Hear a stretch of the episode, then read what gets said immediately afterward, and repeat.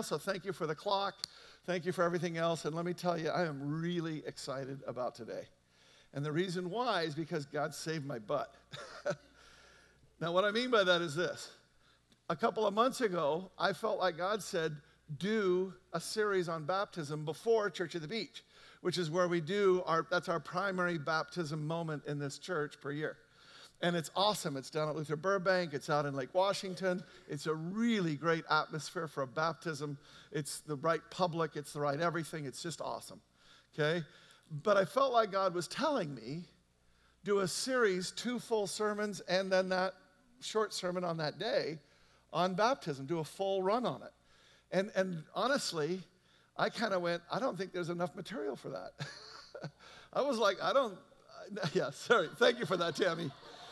But, but now, now, please understand, I'm smart enough to know that if what I wanted to do was give you a history or a full overview of how everybody in the body of Christ views it, we could be here for months. Okay? This is one of those issues that is contentious.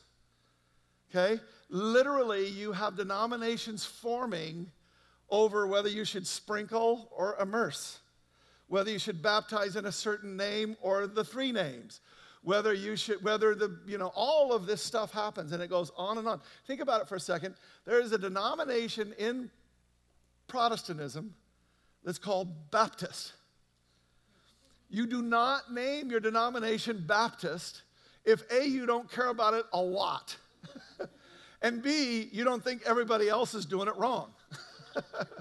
Okay so that's what that's about. Okay, they, that was that big of a deal to them that they created a whole new denomination about how to do this thing properly, and they have a very highly developed theology about all of that stuff.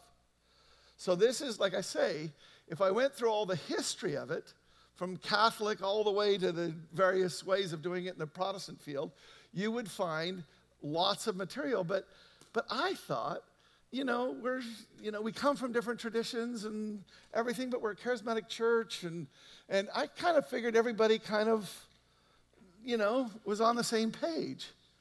Can I just, can I just once again tell you how beautiful you guys are? I, I really mean that. That's the right word. When I was writing this and when I was thinking about it, what I thought to myself was, is this is such a beautiful body of people. You guys are so thoughtful you're so careful. You're so good about examining and, and questioning and, and commenting and bringing these things in a way that rounded them out in a way that I just went, the Dugans are here. This is great. Congratulations on your baby. Okay, week and a half. So I, oh, you got to remind me. I want to see. Okay, all right. I'll try. Not, I'll try my best not to throw them in there. Okay. all right. all right. So, but, but I don't know where I am anymore. Uh, but, but what I wanted, where am I? Help me.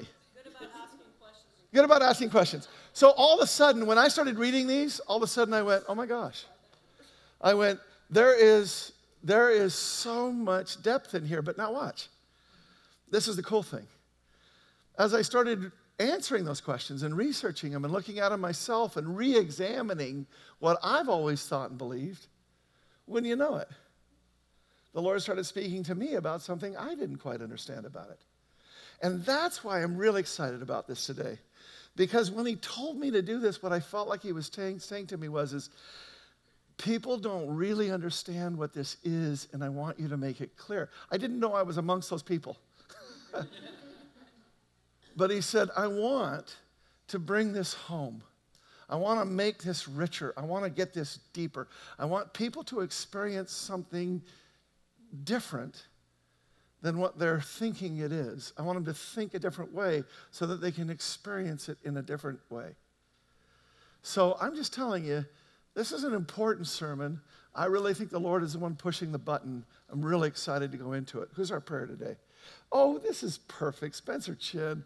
I, you know, I was going to say at the beginning of the sermon, you have to talk to me about what it is you're going to do here this summer because I want you doing some sort of ministry. This is one of our outstanding graduates from before who's now just rocking the world and is going to change the world.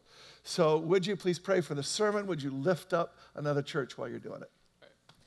Dear Lord, uh, just thank you for this day. Uh, thank you that we get together here uh, in your presence, Lord. I pray for Kurt's sermon um, about this important um, piece of our Christian life, uh, that is baptism, Lord. Uh, and I just pray that you would speak through Kurt um, to give us that better understanding um, of what, what baptism is, God. Thank you. Um, and Lord, I, I lift up uh, New Life Community Church uh, in San Jose, um, that you would keep speaking uh, the word um, and your truth through them, Lord. Thank you, Lord. In Jesus' name, amen. Jesus' name, amen. Hey, can we get the clock going? Thanks. All right. So, uh, in or, first of all, I just want to say this. There have been a lot of questions that have come in to me already. Thank you for responses. There are going to be more, okay? So if you have a question during the sermon, text 478 baptize or 478 227 8495. You just text that and then ask the question. It's going to get to me. You can also just email off your smartphone, office at lakesam.org, or at any other time. You can email or text those in, and I'll be collecting these and continuing to make sure that these get dealt with prior to, to the best of my ability, okay? So I want you to do that. Now, whenever you have a contentious issue in Christianity, something that takes, something that has been debated for hundreds of years and not resolved, some things get debated for hundreds of years, but eventually they resolve. Okay? For example, God is three in one. Took us quite a while to figure out how to, how to get that right theologically, but eventually we did. And now there's general agreement about that in the Christian faith. Okay? But sometimes there's an argument that just keeps going on and on predestination, free will. Certainly have not resolved that, right? In a sense. It's not like everybody believes one thing. There's still contention in scriptures and so on being pulled in the support of various things. Whenever you have that, it's my experience that you have, not every single time, but most of the time, you have one of two issues going on. The first one we talk about a lot, so I'm not spending any time on it today, and that's you have a paradox. A paradox is two things which are seemingly untrue to us in our limited sphere of understanding, but that when you get to the transcendent aspect of God, when you get to a deeper level, it resolves. Example God is three in one. What we have done with that as a theology is we've understood it now to be a paradox. It doesn't, you can't be three and one. It's not possible in our limited way of thinking about it. But interestingly, when you get into the spiritual dimension, it completely resolves. So too does Jesus Christ being fully 100% man and fully 100% God. And those that these are two that we've resolved as paradoxes and understand them to be paradoxes. Predestination is one that we have not agreed to it being a paradox. I believe it is. Okay, and that's why I always present it that way. But bottom line, there you go. There's one that hasn't been resolved yet. So there is the paradox thing, but let me take you to another place. Because this is the one that's going to help us understand what baptism is. And this is what we can call, just for, there's lots of ways we can do this, but Platonic versus Aristotelian. Platonic, Plato, Aristotelian, Aristotle. Aristotle was Plato's student, his most well known student. And here's the point there's an impulse in the way that they understand knowledge itself that is at exact odds with one another. That's not exactly exact, but I've got to be simple enough to where I don't just lose everybody. Okay? So the bottom line is, is here's Platonic. Okay? A Platonic, it's a humble movement to try and understand as best as possible what is ultimately unknowable because it's transcendent and beyond us. It's admitting that there's something else in life that isn't just these four dimensions. It exists, it's real. We can't perceive it directly. One of the analogies that he uses, most famous one, would be a shadow on a wall. You're looking this way. There's a brightness behind you which you cannot see, but as it comes through life, it casts shadows on a wall, and you can learn things about what's behind and beyond, transcendent, by looking at the shadow it's casting. That's the analogy that he uses. And so now here's the key to it. When you talk about language, when you talk about metaphor, when you talk about analogies, when you talk about anything in a Platonic impulse, what you're doing is you're saying, ultimately, all language, all analogies, all metaphors, all everything is insufficient to truly capture in fullness the truth. It ultimately will still be beyond us. So it's a humble attempt to learn as much as you can. You see that? There's more to it. and I'm going to do everything I can to get to that, but I understand that in the end, I'm not going to get to it fully. So it's always in a state of there's something more, right? Now, Aristotelian is the exact opposite movement. One is going up, one is essentially going down. Aristotelian is the Western scientific attempt, he is the father of Western scientific understanding. It's an attempt to understand everything in fullness by reducing it down to its most fundamental essential aspects. In other words, what we do is we take a certain thing and we break it down and break it down and break it down and break it down. And pretty soon, at some point in time, we'll get to the most essential elements of what that thing is. And when we get there, we can then build it back up and understand it completely. See how different that is than Plato? Plato's saying you're not ever going to understand it completely. Aristotle's saying if you can just get down deep enough, you're going to. And he understands that maybe it's going to take some new science or some new whatever in order to get down to where you understand it more fundamentally. Now, understand something. Both of these impulses are important, they're critical. But do understand something.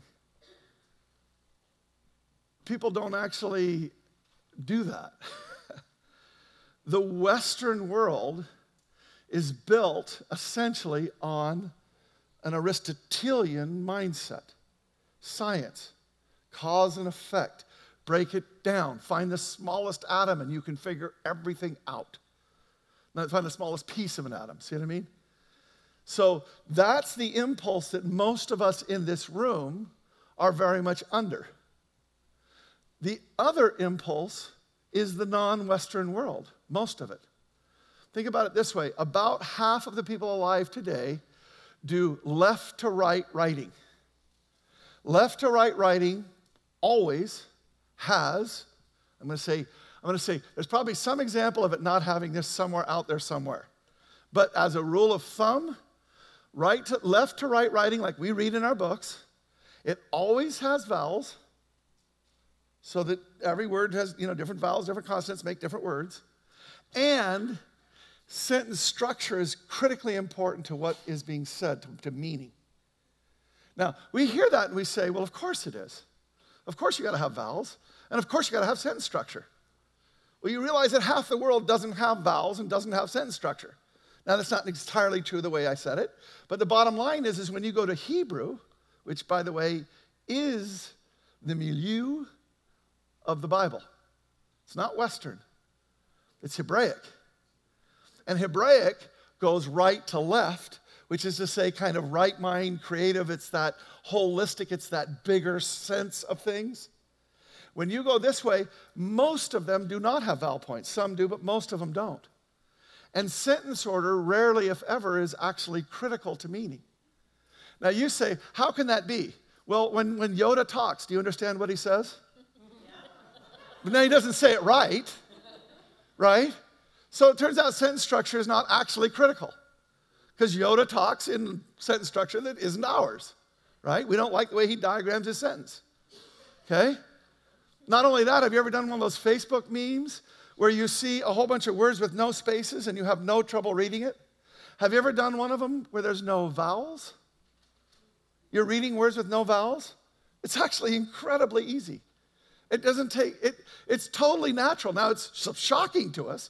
We're like, how can that be? Because we've got this sort of you know, detail oriented thing going on. Are you catching the metaphor here? Let me show you how it actually plays out. Paul says there's nine gifts of the Spirit. Okay? He said word of wisdom, word of knowledge, faith, miracles, healings, discerning of spirits, um, prophecy, tongues, and interpretation. So, nine gifts of spirit. Now, here's how Aristotle handles that, and here's how Western theologians handle that, since they're a product of Western scientific reductionistic thinking. There's nine gifts. How do I do that? There's nine gifts. I'm so smart I can't add on my fingers. There's nine gifts. Now, watch Western mindset, only nine. And if you want to understand the nine, you have to carefully study what each one is, and you have to reduce it down to its essence, and in particular, how it differs from the other one, because this cannot be that. This is a distinct gift, and this is a distinct gift, and so on for all nine. That's the Aristotelian way of handling that scripture. But let me tell you, and I think there's nothing wrong with the exercise in us that says, I want to understand what each one of those things Paul mentioned is.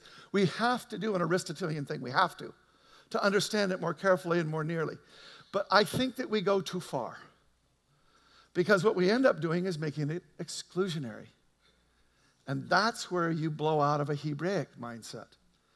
Because what Paul, in my opinion, was really doing was this you know the gifts of the Spirit that manifest people. You know the stuff that happens in our churches. You know words of wisdom and words of knowledge and, and faith and miracles and healings and distinguishing of spirits and prophecies and tongues and interpretation. See what he's doing? He's going like this. He's going, This is the spectrum of the kinds of things the Holy Spirit does. And, and it would be foreign to his mindset to think that you would make a fine distinction between a word of wisdom and a word of knowledge. You can make a distinction, and he's making a distinction. Because he's, but, but there's an overlap. There's play in it. See what I mean? It's not like that's just, that's not a word of wisdom. And why did you call it a word of wisdom? You know what I mean? He would be going, I don't care what you call it. It wasn't God's word. See, he's trying to capture this. So are we tracking right now? Because if we're going to understand baptism, we're going to have to go, if we're going to understand baptism properly, we're going to have to go from a Western reductionistic thinking, even though we should be doing some of that, a lot of that. We're going to have to go from that to a Hebraic understanding that is a different posture to what this thing is. Do you get it? Are we all on the same page here? Okay. So, with that, I am now going to show you just one of the emails that came to me. And I'm picking this particular one because, very coolly, it literally covers every question that all the other emails had in one email. So, let me show you this, okay? And it doesn't just cover the issues, it covers the heart. Watch this. Oh, by the way, sorry. In essentials, unity, and non essentials, liberty, and all things charity always understand something. There are essentials that we're going to have differences about that have to do with the Christian faith. If you don't believe in the Trinity, it's not Christian. If you don't believe Jesus is God, it's not Christian, right? There's a difference there. So in essentials, unity. We're going to agree on essentials. In non essentials, liberty. There's, there's room for belief about what baptism is. It's not going to change whether you get into heaven. There's denominations that say it will, but thankfully it won't. Okay? In all things, love, graciousness, honoring, an attempt to understand where that person is coming from and to bring out of that the truth that is in what they said. You see it?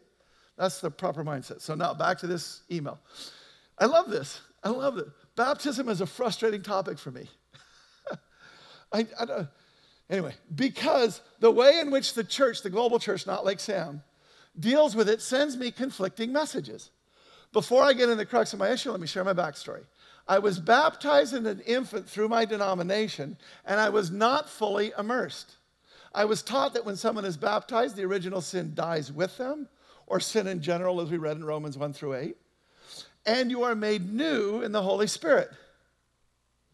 Uh, however, when I grew up and began going to other churches, I've been told that my baptism doesn't count. Oh my gosh for a couple of reasons. I was not fully immersed in water, and I was baptized as an infant. One church told me I could not become a member of their church because of this. Furthermore, in order to become a member, I must be rebaptized. I love the heart right here. Now, I am not a man of ceremony unless I find meaning in it. Empty ritual is not for me, but not only that, watch where he goes. I do not do things for the sake of doing them, and I am especially weary of manufacturing a God experience, a thing that seems like God, but it really isn't. I have experienced a number of manufactured God experiences in my walk. They have led me to high highs, but their wakes have left me with my lowest moments.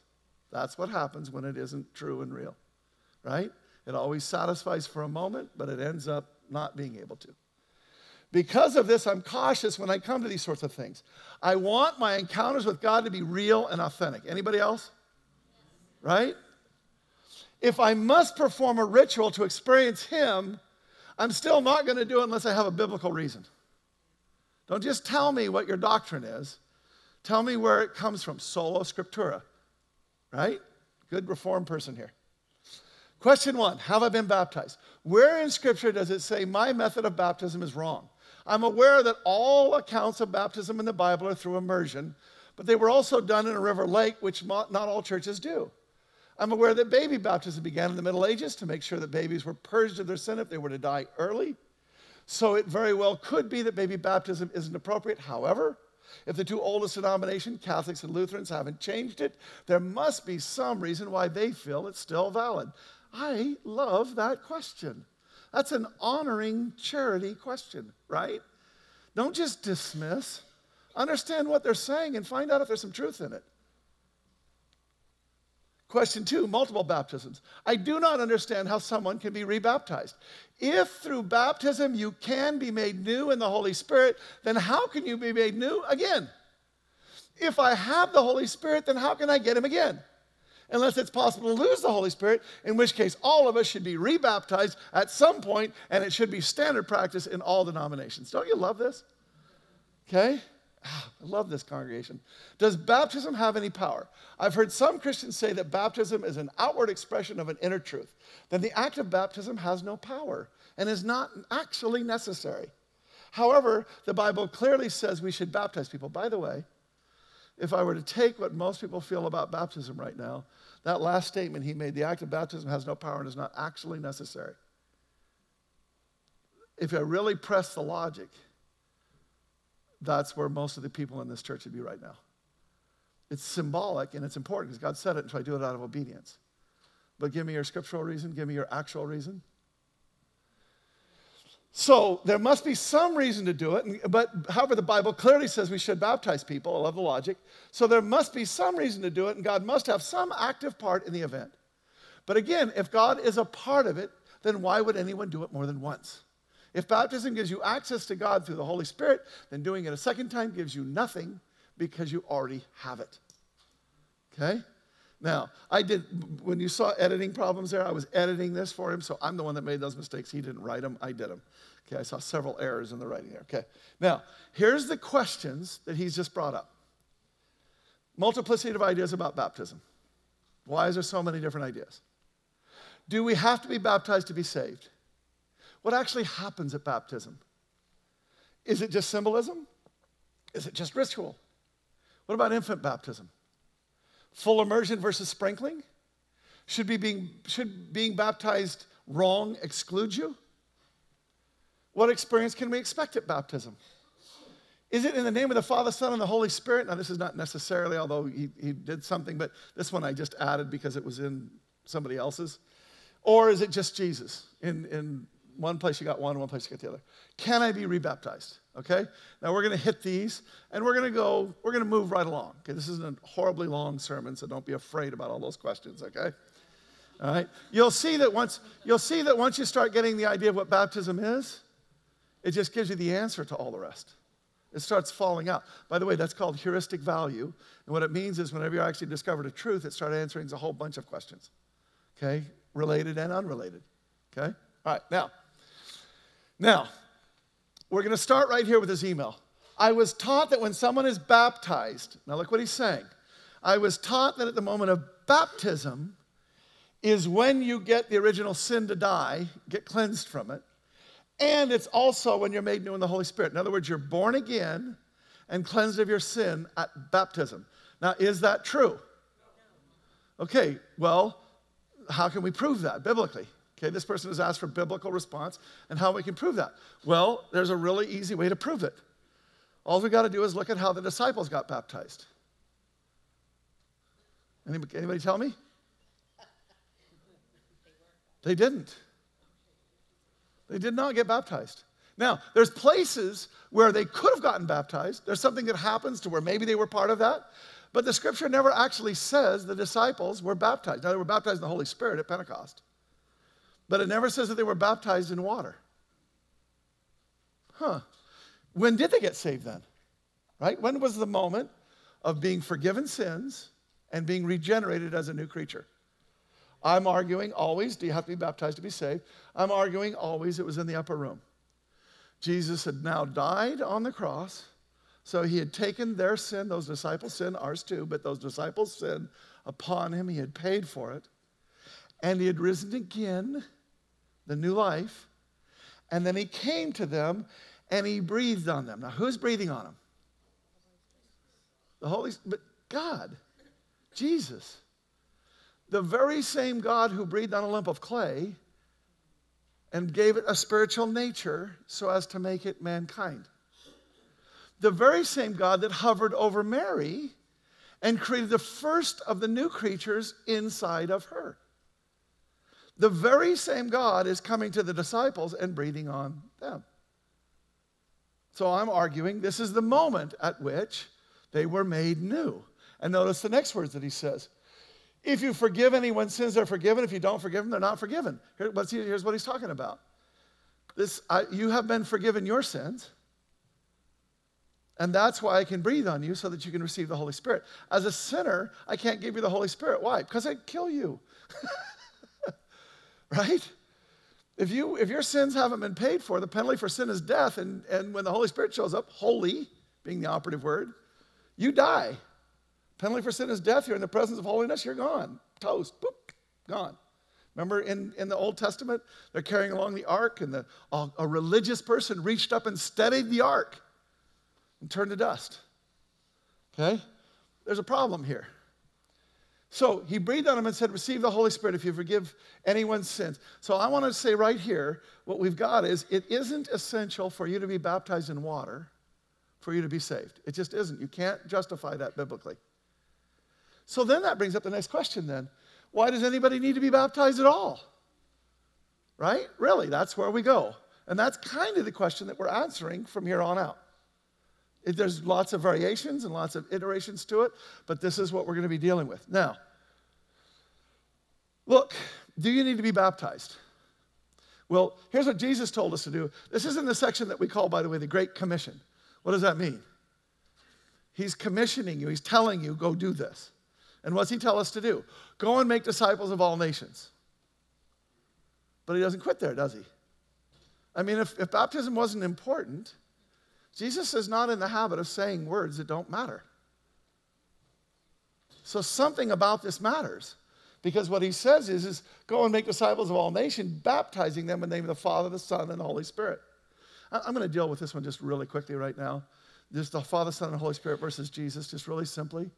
Understand, Jesus told us to baptize in the name of the Father, Son, and the Holy Spirit. So I baptize in the name of the Father, Son, and the Holy Spirit because that's what Jesus told me to do. However, in, in Acts, they'll baptize only in the name of Jesus a couple of times.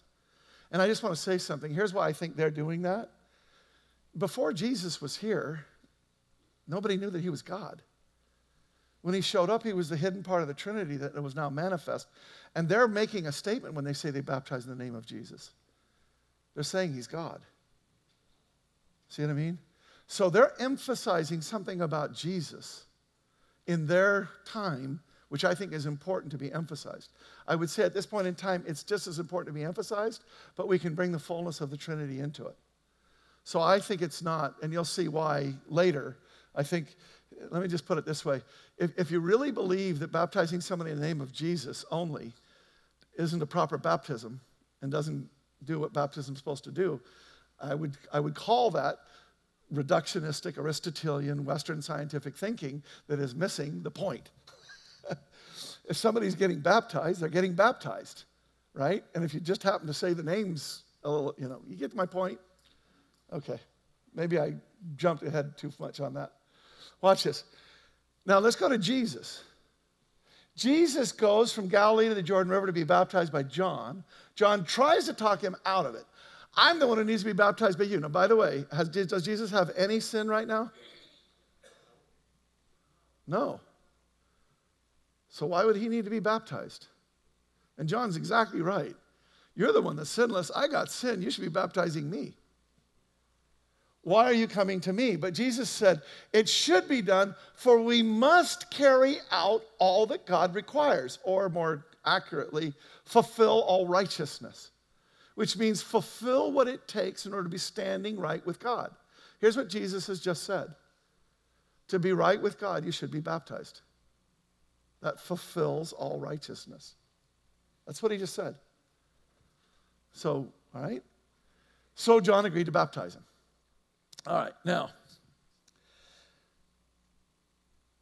here. Why did Jesus need to be baptized? Yeah. Uh, I gave you the good hint, so, but nice pick. She said, because he eventually will become sin. See, on the cross, on the cross, he's going to become sin. Our sin. Not his, he's going to become our sin. There's no time to baptize him between this moment and his death. you can't take him down for cross. Say, hey, just a second, take him down, baptize him, put him back up. There's no time for him to be baptized here. See it? So, what he's doing, now watch, what he's doing is he's being baptized looking to another moment. Do you see it? So, that ought to tell us that something about baptism is looking to something else. There's something about it that, that it's, it's right there in what Jesus said, and that fulfills righteousness, fulfills what it takes to be right with God. You see it? Okay, let's keep going. Is it water that washes us clean? It's the blood, right? They have washed their robes in the blood of the Lamb and made them white. Okay? It's His blood that washes us clean. Well, why don't we baptize in blood then? You see it? Well, first of all, because it isn't blood that washes it clean, it's Jesus that washes us clean. It's Jesus' act on the cross specifically that washes us clean. It's Jesus being willing to give his life where mine was the one at issue. That's what washes me clean. See? And, and what better illustration of that? If you were to be washed in blood, what would you be? Bloody. What better illustration of that than water? Because what does water do? We use it all the time. We use it right now today. We take showers. I hope you took one this morning. if not, I apologize to the one, person next to you, right? But, but we, we wash our hands. We, we wash from dirt, from germs. Think about it Hebraically, though. Hebraically, they were washing. Remember the temple? There was all this washing that's going on all the time of the priests, of the sacrifice, all of this. Now remember, Jesus is the fulfillment of all the sacrificial system. And there's all this washing that's going on. And we look at it with Western scientific germ, germaphobe and germ ideas, and we think, oh, God told them to do that, and He made it a ritual for them to do it, but because they needed to clean the germs and the dirt off. And you know what? That's a perfectly wonderful thing to say, but it doesn't capture the fullness. Because here's what I want to show you. Even in the everyday life of the Hebraic person, when they're getting around together and they're sitting around the dinner table, and do remember, they didn't sit around on chairs and a table, and they didn't all sit on one side of the table like you've seen in the one picture. They didn't even do what Jesus is doing right here, although it would not be impossible to do that. But you see, you see what they're doing. They're all leaning, and that puts their feet really close to other people and the food and everything else. And so when you walk into a Jewish home in this day and age, what do they do? They wash your feet because of the dirt, but when they're washing your feet, here's what they're not doing I'm washing your feet because they're dirty. What they're doing in their minds is they're saying, We are all dirty, and I'm cleansing you. They're not washing dirt away. They have in their mind in the action that they're washing the filth from your life when they wash their hands. They're not doing it to wash their hands. They're doing it to wash their hands and, Hebraic, bigger understanding, it's pointing to something. They're doing it understanding that they need to be cleansed. Do you see it? So, this Hebraic understanding creates a thing in their life every day to where they're thinking of water as washing. Now, watch this. It's not, baptism is not just about being washed, is it? Have you forgotten that when you were joined with Jesus Christ in baptism, we joined him in his death? We died and were buried with Christ by baptism. We're in him, and when he dies, we die with him.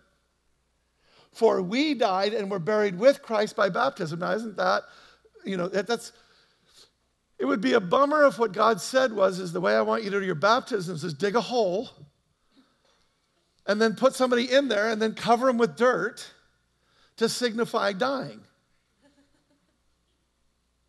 So, what he does is he says, signify going under the water, water which cleanses, death. Jesus' death paying for what you was due you. And then coming back up again, thank God. But we every year there's only one person that doesn't come back up again. Okay? Your odds are great. More people that sign up for baptism, less chance it is it's to be you. Okay? We died and were buried with Christ, and just as Christ is raised from the dead by the glorious power of the Father, now we also may live new lives. By the way, somebody asked me, is the water going to be cold at Lake Washington? Actually, no, it's quite pleasant. Okay? All right. So, Christ was raised from the dead by the glorious power of the Father. So you, you catch the drift.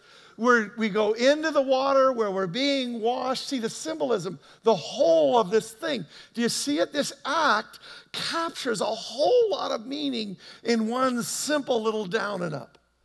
Do you see it? It does a beautiful job of capturing, in a Hebraic sense, a large, wide array of things. Okay?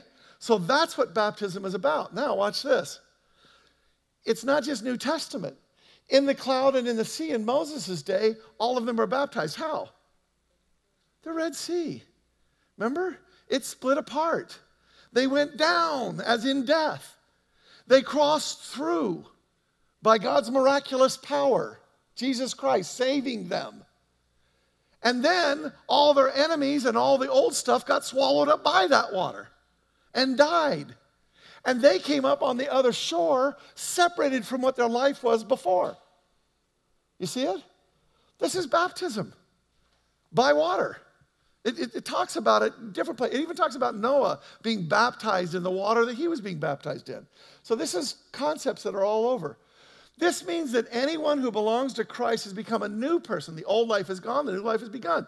They go down into the Red Sea, they come up distinctly separated from what they were. They were slaves, and now they are free. See it? This is, boy, when you start understanding Hebraic way of understanding Scripture, it gets so beautiful. When you do it in a reductionistic Aristotelian way, I'm not saying don't be careful about your words and about your concepts. I'm saying work the heck out of it. I am German. I, I love tearing things apart. I love getting down to the essence of what they are. But I just learned that there was something bigger than the smartest German God. He was more than I could ever get to. And so it created a humility in me to where I use every single ounce of intellect that God has given me, which is not nothing. It's not as much as some, but it's not nothing. And the fact is, I use all of it in order to try and find, as incomplete as I know it to be, as much as I can of who God is. See it? This is the, this is the mentality, this is the attitude, this is the interpretive context, the hermeneutics that we want to have when we're trying to understand baptism. Now, watch this. There's only two ritualistic prescriptions for Christianity, ritualistic type prescriptions. Okay? In a certain sense, there's almost only three things he tells to do love your neighbor, you know, love God, heart, mind, soul, strength, and love your neighbor as I loved you, right? Because he changes that second part to not just as you love yourself. So that's, but that's not a ritualistic prescription, that's the way we're to live life. But in the church, in the Jewish church had all kinds of rituals. They had meaning and so on. In the church, there's really only two baptism and communion. It turns out we can learn what baptism is by looking at communion because there's a whole lot more theology that's actually been developed about communion. What is it really? And do remember, communion's pretty controversial too, isn't it? Because you have the Catholics sitting over here saying that that, bought, that, that, that piece of bread turned into the literal flesh of Jesus, and that cup literally turned into his blood. And so you cannot drop it on the floor. You have to dispose of it properly. You have to take it in. You, you, there's all kinds of prescriptions because this is the literal body now. Transubstantiation becomes that. And then you go all the way over to the right hand side where most evangelicals are without even knowing it. It really is just symbolism to them. They, they do it out of obedience and they do it and everything else. By the way, let me say something right here. There are many people that will say, I don't think I have to be baptized because it didn't save me, just like the letter said, right? It didn't save me. So, what really is going on? And if it's just symbolism, then I don't actually have to do it. And we've already said you don't. But let me say this Does anybody think the same thing about communion? It's just symbolism. So, why do you take communion? See, people will not be baptized for lots of reasons, some of them having to do with traditions they were brought up in that were wrong headed, and so they're reacting to them. But there's lots of reasons why people can do things. And the fact is, is I just want to say this nobody refuses communion. Even though what we're doing in communion is very similar to what we're doing in baptism. Because what we're doing in communion is on the night when he was betrayed, the Lord took bread, gave thanks, broke it, and said, This is my body, which is for you. Do this in remembrance of me. In the same way, after supper, he also took the cup and said, This is the cup of the new covenant established by my blood, the washing clean that we've been talking about. Do this as often as you drink it in remembrance of me. Do this in remembrance of me. Do this in remembrance of me. That's symbolism, right? I'm, when I take communion, I remember what you did for me. That's how most people in this room, most evangelicals, would take communion. It just is something that helps me remember what Jesus did. Is that a complete understanding of what communion is? Is it? Watch this. Lutherans believe the sign and things signified to be locally united so that Christ is bodily present at the Lord's Supper. Here's all that means. Catholics believe in transubstantiation, where the bread and the blood, blood and the wine become flesh and, and blood. Here's what Lutherans believe. They say, well, it doesn't actually become that, it still stays bread and wine, but Christ is physically present in those elements, consubstantiation. He's physically in there. Now, technically, Lutheran isn't, Luther wasn't actually consubstantiation. Lutheranism is pretty much.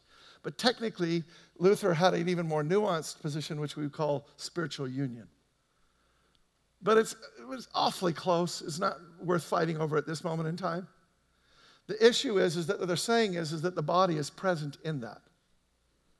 Now, you can say this. Well, Luther was brought up a Catholic, and, you know, when it came time to, you know, uh, move on and be reformed, be a Protestant. Remember, Protestant means protest. We protested against what was, and so we became our own thing. When he did that, maybe he dragged over some Catholic understanding about the elements. And so maybe the way that most evangelicals are these days, where it's just symbol, maybe that's more accurate. And Luther just kind of was hung up in some baggage that he was carrying. You see that? I'm going to hopefully put that to bed so that you never think that again right now. Reformed Christians believe that the sign and the thing signified to be inseparable, but to be united spiritually rather than locally or bodily. Now, this is Reformed Christians, and you stand in the Reformed tradition. Here, we're not Calvinists, and technically that would mean Calvinists, but, but I want you to see something. The sign and the thing signified are inseparable. What does that mean? I can tell you what it doesn't mean. It doesn't mean that it's just a sign. So, Reformed tradition, which again you could say maybe it's carrying baggage from Catholicism, but Reformed tradition doesn't even understand it to be two totally separated things the sign and the signified, distinct. What is a better way, maybe, to think about this? Try this one on pneumatic or real spiritual presence. Now, pneumatic is just Greek for spiritual, okay? This view doesn't try to explain in physical terms how the Holy Spirit makes Christ's presence. It's not trans and or consubstantiation or anything else. It doesn't even, it goes, it, it says, it's not, the, the bread doesn't become flesh and the wine doesn't become blood. And, you know, lay that all aside because you're missing the point. Do we do this in theology sometimes? Do we make a mountain out of a molehill? Do we take a thing literally? That God intended to be much more than just literal? I'm not ever saying that when God is saying something literally, it's not true. I'm just saying he means it to be much more than just that. And do we ever miss the point? So, watch what these people do with this. And I'm not saying I'm fully this because there's some issues there too, but watch this. What this real spiritual presence means, it says communion is not just symbolism.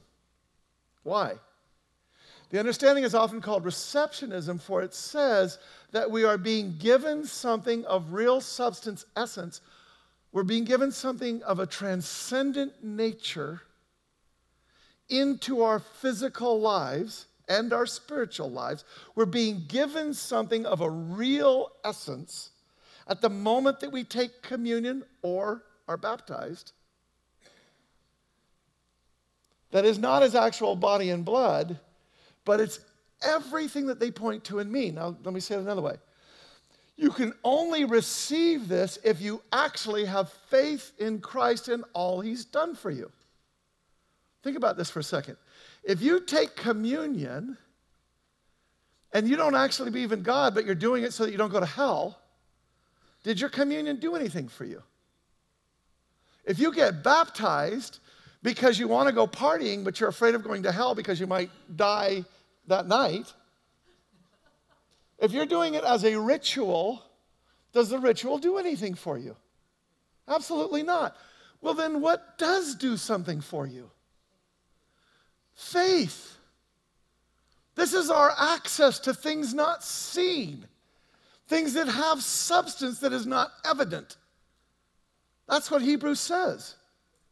What we're doing in faith is we're understanding this is important. This isn't just symbol where we can kind of do it casually.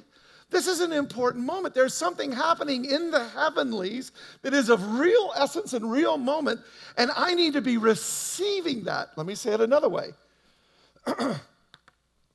I don't just do this in remembrance of what he did, I do it to receive, now watch this wording, afresh what he's done so that I can re enter into it afresh. When you take communion, why do you take it every week when we offer it? Why do you do that? Is it just symbol? Truthfully, it is. That's how we think about it. I'm hoping you'll never take communion the same way again from here on out.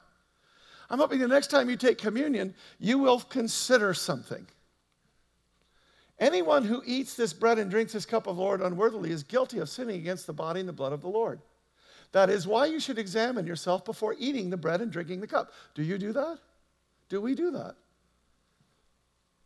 For if you eat the br- bread and drink the cup without honoring, respecting, understanding the body of Christ, you're eating and drinking God's judgment upon yourself. That is why many of you are weak and sick, and some have died. Taking communion wrong can kill you? Do you have you ever taken communion in your life thinking, if I do this wrong, God might kill me? right? But if we would examine ourselves, we would not be judged by God in this way.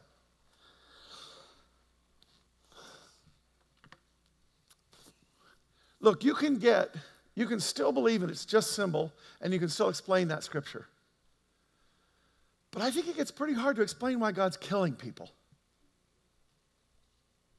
It just gets difficult. It's not impossible to say, I want you to know this theologically. It's not impossible to think of it as just a symbol and still understand that it's dishonoring. But I just want you to open your hearts up to a Hebraic way of understanding it that would say something along this. I'm not trying to turn it back into Catholicism and back into mystical and things changing elements and so on. Here's what I am trying to say if you're encountering the Lord without faith, be careful. If you're encountering the Lord in a casual manner, not understanding the seriousness of Christ on the cross, don't think that you'll escape Christ on the cross. Don't think that that means nothing. And in fact, let me argue with you to go the next step too. When you're taking communion the next time, I want you to think about the fact that what God is doing is He is, once you're in remembrance of Him, you are accessing, you are, you are understanding, you are asking the Lord to once again bring to you what it meant that He gave His body for me and that He spilled His blood for me. And when I do that, understand that in my spirit something is happening. We've been talking about praying in the Spirit quite a bit lately. Think about what that means. When you pray in the Spirit, you edify yourself. How? You can't tell me how you edify yourself. What I can tell you is the Scripture tells me that you do. It does build you up. I'm telling you, the reason why we take communion every week is because taking it every month didn't seem like enough. He said, when you assemble together, do these things, one of which was take communion. So when we're assembled together, we do this.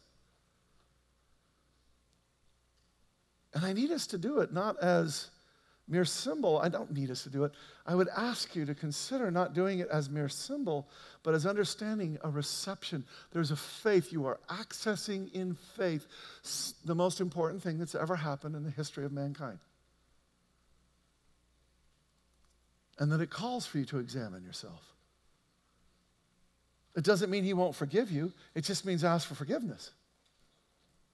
Understand where you need it. Understand why you need Him. Understand that you need Him to come and to do this sacrifice again. It's not just on that one moment where you got saved, it's all these other moments. You know, the ones since the last communion you took. Think about it. Catholic confession is confessional, which I do not believe in, but it's this impulse. It's trying to capture this idea.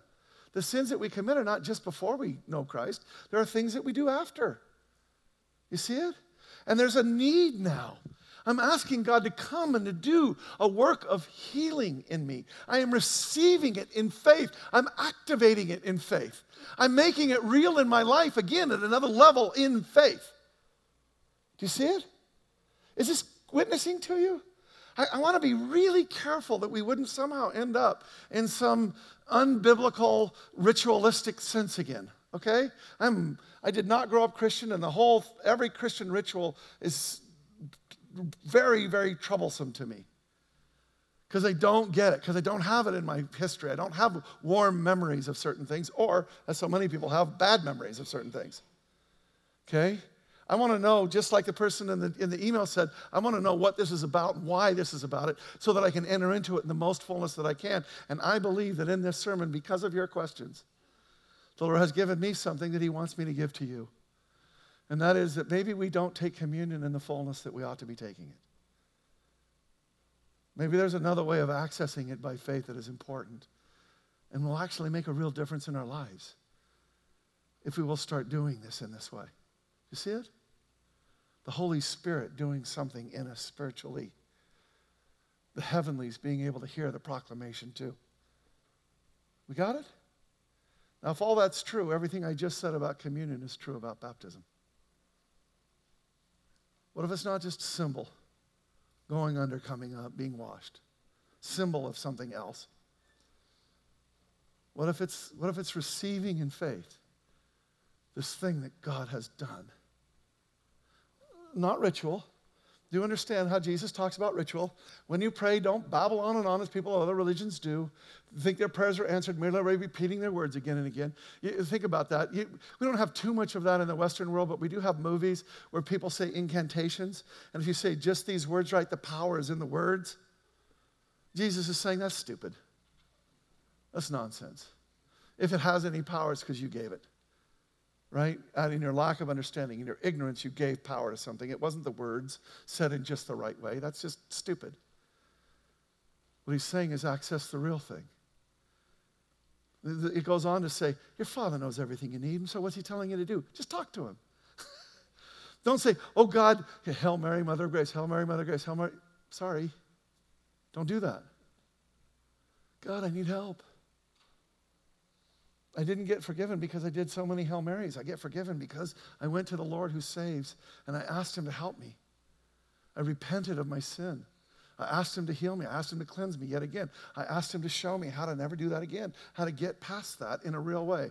By the way, two weeks ago, Memorial Day, I preached a sermon on how to get past your sin, and I talked about praying in the Spirit as a way of doing that. And can I tell you right now, if you did not hear that sermon, I'm asking you to go back and listen to it, and I've never done so more strongly.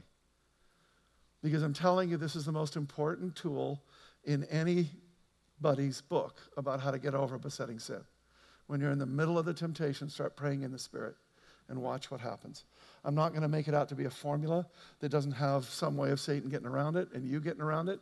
But the bottom line is this will give you more ability to overcome than anything I've ever seen.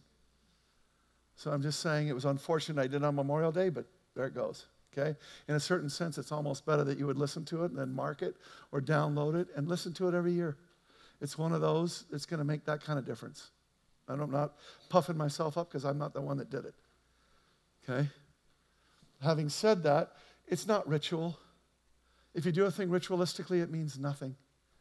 In fact, we just learned in communion it means less than nothing. It's actually going to be harmful to you. Okay? But look at this one too. When you get baptized, are you expecting something to happen to you? Because half the people that wrote in had these incredibly beautiful, wonderful stories about what happened to them when they came up out of the water. That is so awesome. Can I tell you? I did not. And the other half of the people did not. Now, I think that the people that had something happen to them are better off than me. But God says something about people that experience Him that way. To Thomas, he says, Put your finger here and look at my hands. This is after he's risen again. Thomas was not there. He didn't believe that it was the Lord. He shows up again. Here, Thomas, put your finger in my hand. Put your hand in the wound in my sides on this side. Don't be faithless any longer. Believe. My Lord and my God, Thomas explained. Then Jesus told him, You believe because you've seen? Better off are those who believe without seeing me. What is believing without seeing me called? What's the other word for it? Here's what he's saying it's better that you should access me by faith than by me touching you. So when you get baptized, don't expect something. If something does happen, praise God, fine, that's wonderful. It doesn't make it less than the other thing in a sense, as long as you keep it about faith. See what I mean? If something happens, great. But if nothing happens, you're accessing the most beautiful thing that has ever happened in the history of mankind God making you new. You who had no ability to overcome on your own, God did it by making you new. In faith, access that. You've got everything and more that you need for that moment. You see it? Now, if you're just doing it ritualistically, you don't have any of that. If you're accessing by faith, you have all of that. Let's go to another one. What about infant baptism, just really quick? What about infant baptism? Well, what have, what, we, what have we been saying? What is this really about? Faith. Can an infant that's never made a choice, right or wrong, make a choice? Now, if you're a Calvinist, tulip, yes. Babies that are born are going to hell. If something happens to stop them from going to hell, that's what happens. Can I just say something? I really love John Calvin. I really love John Calvin. But his logic has screwed us so many different ways, it's ridiculous. Sorry his logic makes God out at some, at some points of time to be so cruel. The Bible tells us that God is love. It's very difficult to find the love in much of what Calvinism comes up to in logic. Now, understand, when Calvinism talks about complete ordination, when it talks about total sovereignty, it is absolutely true. It's just also true that we have free will. And it's in the dynamic of the two of those that we find a very different reality than what Calvinism comes up with by using his logic in a good German way down to a point that I think is Aristotelian and makes a mistake. It loses its humility. It loses the bigger picture. It gets the forest, it gets the tree, but misses the forest. And I want to say something about infant baptism. Do I believe? If, if somebody comes to me and they say, I want my child to be infant baptized, here's what I say to them do you understand that that is not going to save your child? Do you understand theologically that the reason why your child is saved is because they're under your covering? It's your covering. God looks to you when he's a child before the age of accountability. Now, we all know that age of accountability is 13, 14, somewhere in there, but children at two or three can exhibit some very ungodly behavior.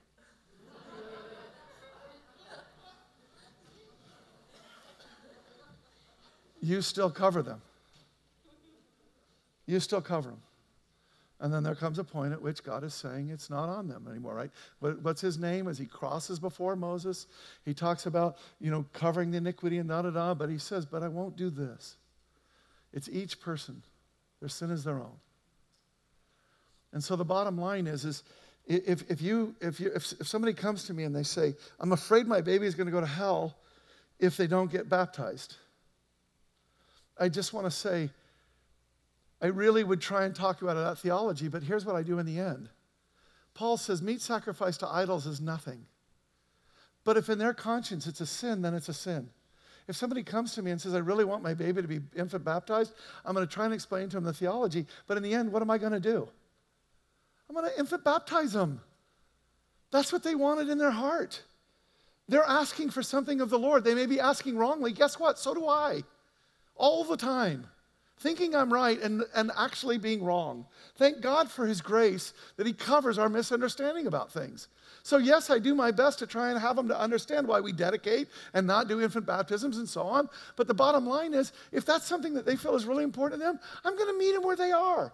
Because what they're trying to do is get with God and have their child be with God. And that seems like a good idea to me. Right? So I'm not going to say that, but I would say this if you've been infant baptized, there's a point in time at which I think you're going to want to be baptized of your own free will. Thank God for the infant baptism and the family that felt that was important for you to bring you up in the ways of Christ. That is going to benefit you enormously. But there's going to come a time at which you're going to want to make this choice between you and the Lord yourself in faith. Which brings us to the next one, which is well, then, can I be rebaptized? See, technically, you want to get really Aristotelian on me, there is one baptism. Well, by the way, that was talking about one baptism for Christianity. That wasn't talking about just being baptized once. But you don't have any biblical evidence of somebody being rebaptized. Okay? You do not have to be rebaptized. But can I just say something? If you're 18 years old and in the faith that you have and the understanding you have at 18 years old, you go to the Lord and you make a real decision in the Lord to be baptized to give your life to Him, to have Him cleanse you, to have Him born you again, to recognize all these things by faith, to appropriate that which is true in your life, and to make that your life, to do a public. By the way, I think this is one of the most important things about baptism. You're making a proclamation not just to the world, which is why we like to do it publicly, which is the park, but you're also making a proclamation to the heavenlies. In the spiritual realm, you're making a proclamation I am His. He's my covering, He's my seal. See it? But now, if at 18 you do this, can anybody say that they're the same person at 28 as they were at 18? Anybody? How about when you're 38 to 18? How about when you're 48? How about when you're 58 years old? What do you know now? Your baptism is an entirely different moment for you at that point, isn't it? Isn't it coming? Look, has anybody in here ever done a renewal of their marriage vows? Raise your hands if you have. Has anybody ever done that? Wow, it's surprising to not see any hands go up. But, but here's what I want to say. You know you're not getting remarried again. you didn't get divorced on Friday so you could be remarried again on Saturday. right? But what's wrong with what's wrong with renewing your vows? Nothing. It's awesome. You know what? We've lived a little while. We were really in love, that kind of honeymoon love that was pretty blind. And now, 30 years later, we're not so blind. Thank God, still a little bit. But you know what? I'd love to, I'd love to recommit, renew my vows with you. You think God's standing up saying, just, just, just, you were only supposed to get married once. It's the sacrament, only one time. He's saying that's awesome that you're renewing your vows. I want to say something. When you go for rebaptism, if you made it out to be some ritual to get you rebaptized every year so that maybe you'll actually be saved, then you're missing the point, right? That becomes ritualistic. But if you're somebody who said, enough water has gone under the bridge that I have genuinely become a different person, and I need to appropriate this incredible truth in a new way because of the decisions I've made, both for and against Him. I need to come to the Lord in a fresh way and say, God, I made a decision back then to give my life to you wholly. I'm continuing that. I'm renewing that. I'm giving myself to you yet again. Does anybody think that God's up there saying, Man, I wish you understood theology. Do you see it? Rebaptism, baptism is a thing of faith. It's a thing of heart. If you're coming before the Lord and you're saying, I want to get back to first love. I want to get back to the fullness of what Christ Jesus has done for me, particularly because of what I've learned. And I want to renew my vows to you. I want to renew this thing in me in a way that is meaningful, that makes a difference in the heavenlies and in me. Not that that act will change you, but when you appropriate that act in faith, it changes you. When you receive it, see it? So, can you get rebaptized? That's why I do it. I believe strongly in it. Because I believe in doing everything that you possibly can to continue to turn your life over to Him more and more and more and more. I do not see Christianity as a one moment shot. I see Christianity as a walk, step by step, through every single day, through every single year, throughout the whole. So, how'd we do? Multiplicity of ideas? We covered it. Do we have to be baptized to be saved? No. What actually happens at baptism? That's the whole point of the message. Is it just symbolism? No. Is it just ritual? No. Infant baptism? Yeah, but. Full immersion versus sprinkling? It's faith. It's not the instrument, it's faith. If they sprinkled, who cares? Immersion, I like it better.